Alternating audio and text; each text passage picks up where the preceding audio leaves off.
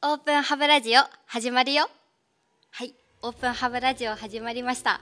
少し前のラジオでですねダブルワークという制度を皆さんにご紹介したかなと思うんですがあれもご紹介したのが5月6月とまだ今年度始まってすぐだったというところでありますが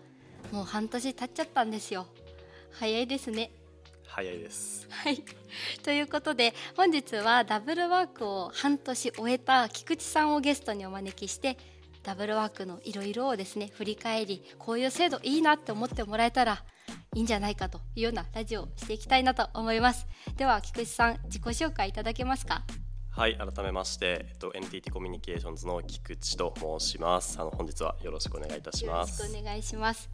あの菊池さんは普段は営業されているとはい。聞いてます、はい。あの主に建設機械のメーカーさんの担当をしてます。はい、まあ、そんな菊池さんがですねダブルワークをされたということでどういった業務をされてたんですか？法人営業のデータの、はい。まあ、集計だったりとか可視化、それのあのマーケティングの活用そういったところをやらせてもらっておりました、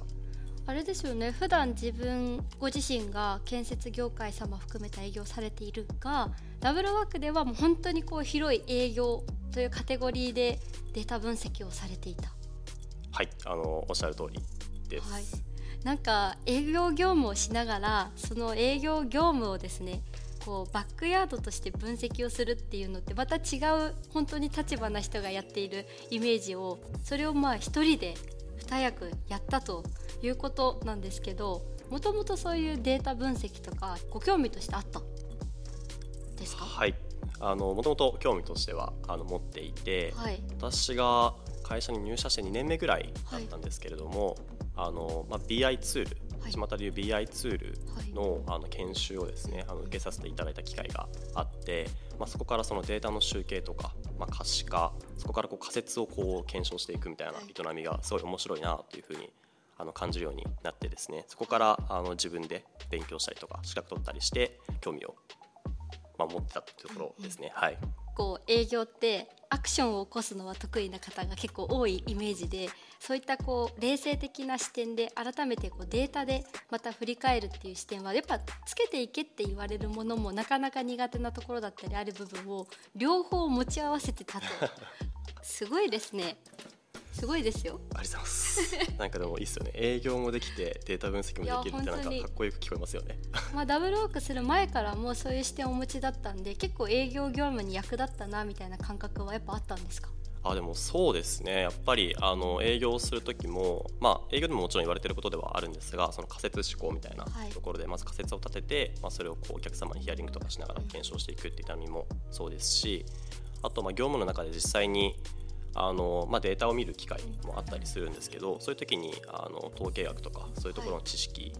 が、まあ、生かせたかなというふうにはあの思ってます。半年間実際、まあ、自分のユーザー以外また業界以外を超えて分析をしてみて見えてきたものとかって簡単にちょっとお伝えできる範囲でいいんでお伺いしてもいいですか？そうですね。あの結論から言うとですねデータ分析のそのインサイトっていうのは、まあ、これから出していく段階になっているかなというふうには思うあのこれからどんどん出していく形になっているかなと思ってます。私がちょっとダブルワークであの実際にできたところっていうのが今ある法人データのえまあ集計だったりとかはい。あと可視化それを実際に見える化してまず現状をこうしっかり確認するっていうところですね、でちょっと6ヶ月という期間ではですねまだはい。ここまででしかたどり着けなかったっていうのはあるんですけどこれから実際にまずは現状を可視化して見えることができたのでここからこうまさに分析に入っていくあの今そんなステータスになってたりします。うんなるほどなんかすごいスマートなんで菊池さん。なんかこの半年大変だったのかなって全然わかんないんですけどそれなりにやっぱり本部もありながら、はい。まあダブルワークもするっていうのは大変でしたよね。あもちろんはい。それは大変でした。その大変さちょっと語ってもらっていいですか？全然伝わってこないんで、本当ですか？そうですね。まずはダブルワークの大変さでいうと、まあ、やっぱり稼働が増えることは、うんうん。あのシンプルに挙げられると思ってますやっぱりその中であのどれだけ自分の業務を効率化できるかっていうところがあの肝かなと思っていて、まあ、その辺の大変さはあったかなと思ってます。でもあとそうですね。ある意味まあ大変だったかっていうと結構自分は楽しくやれたかなとは思っていてあのもちろん仕事の中の大変さはあるんですけど、はい。ある意味その営業とマーケティングはい。の視点でこうシナジーが個人的には生まれてる、まあ、相乗効果が生まれてるところもあったかなと思っててはい。例えばデータだけ見てても実際にこう営業が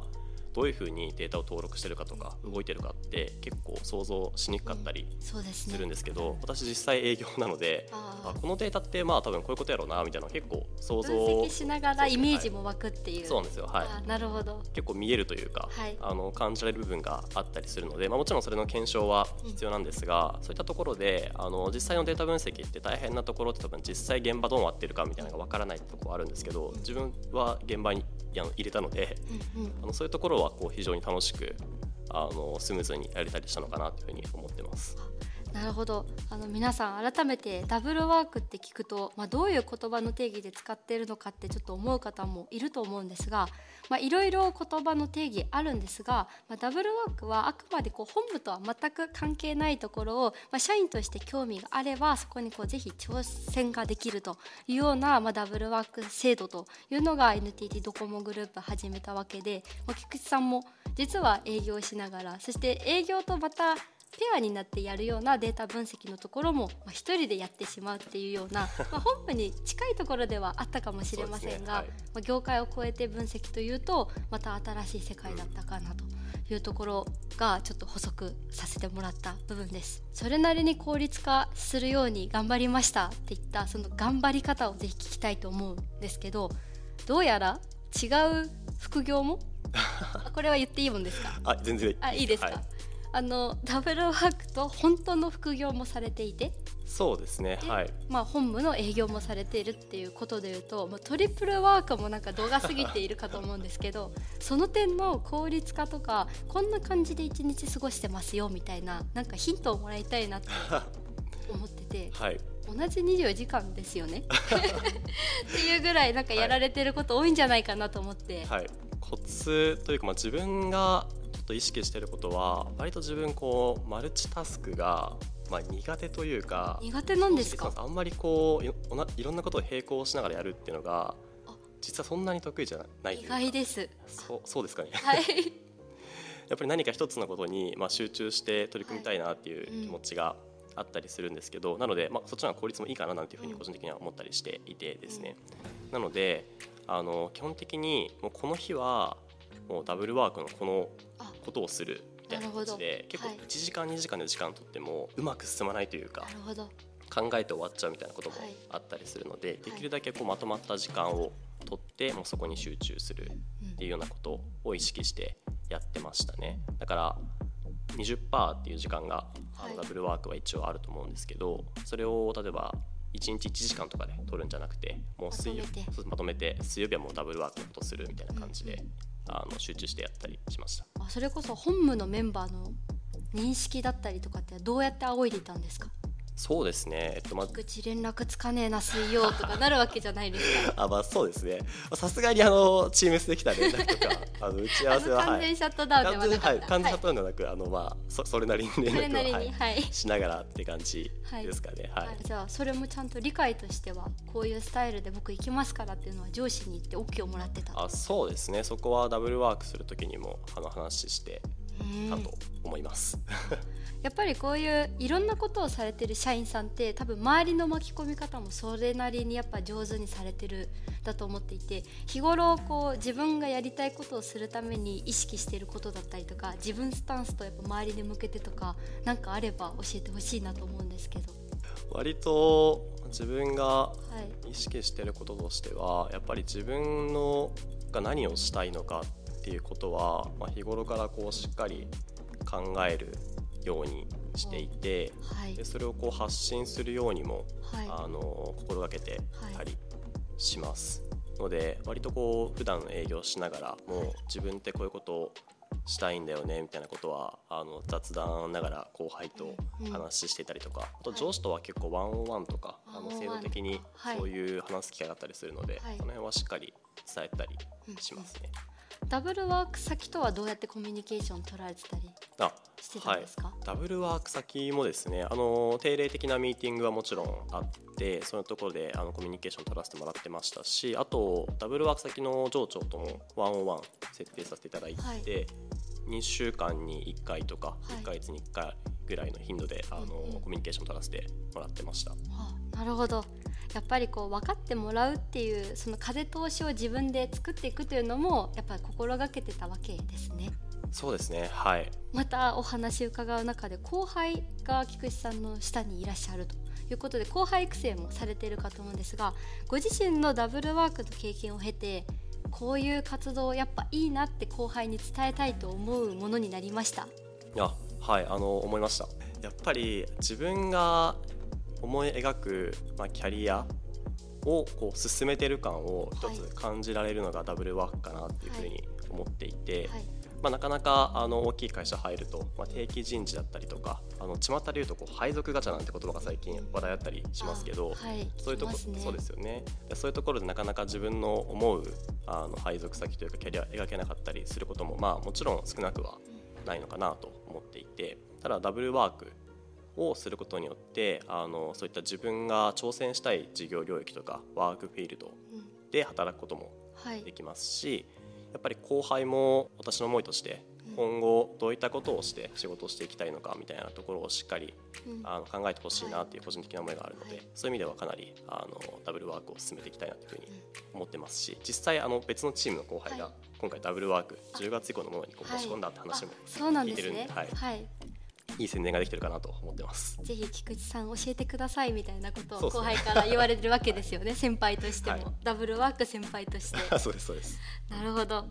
私と菊池さん実は同じ年次なんですよねそうらしいですね。でそしてこれがまた面白いのが私は NTT コミュニケーションズから入っていて菊池さんは NTT ドコモからはい。入られてちょうど、まあ、昨年あの事業が一緒になったというタイミングでなんか同期がまた2倍になった感じしません？いやそうですね本当に。はい。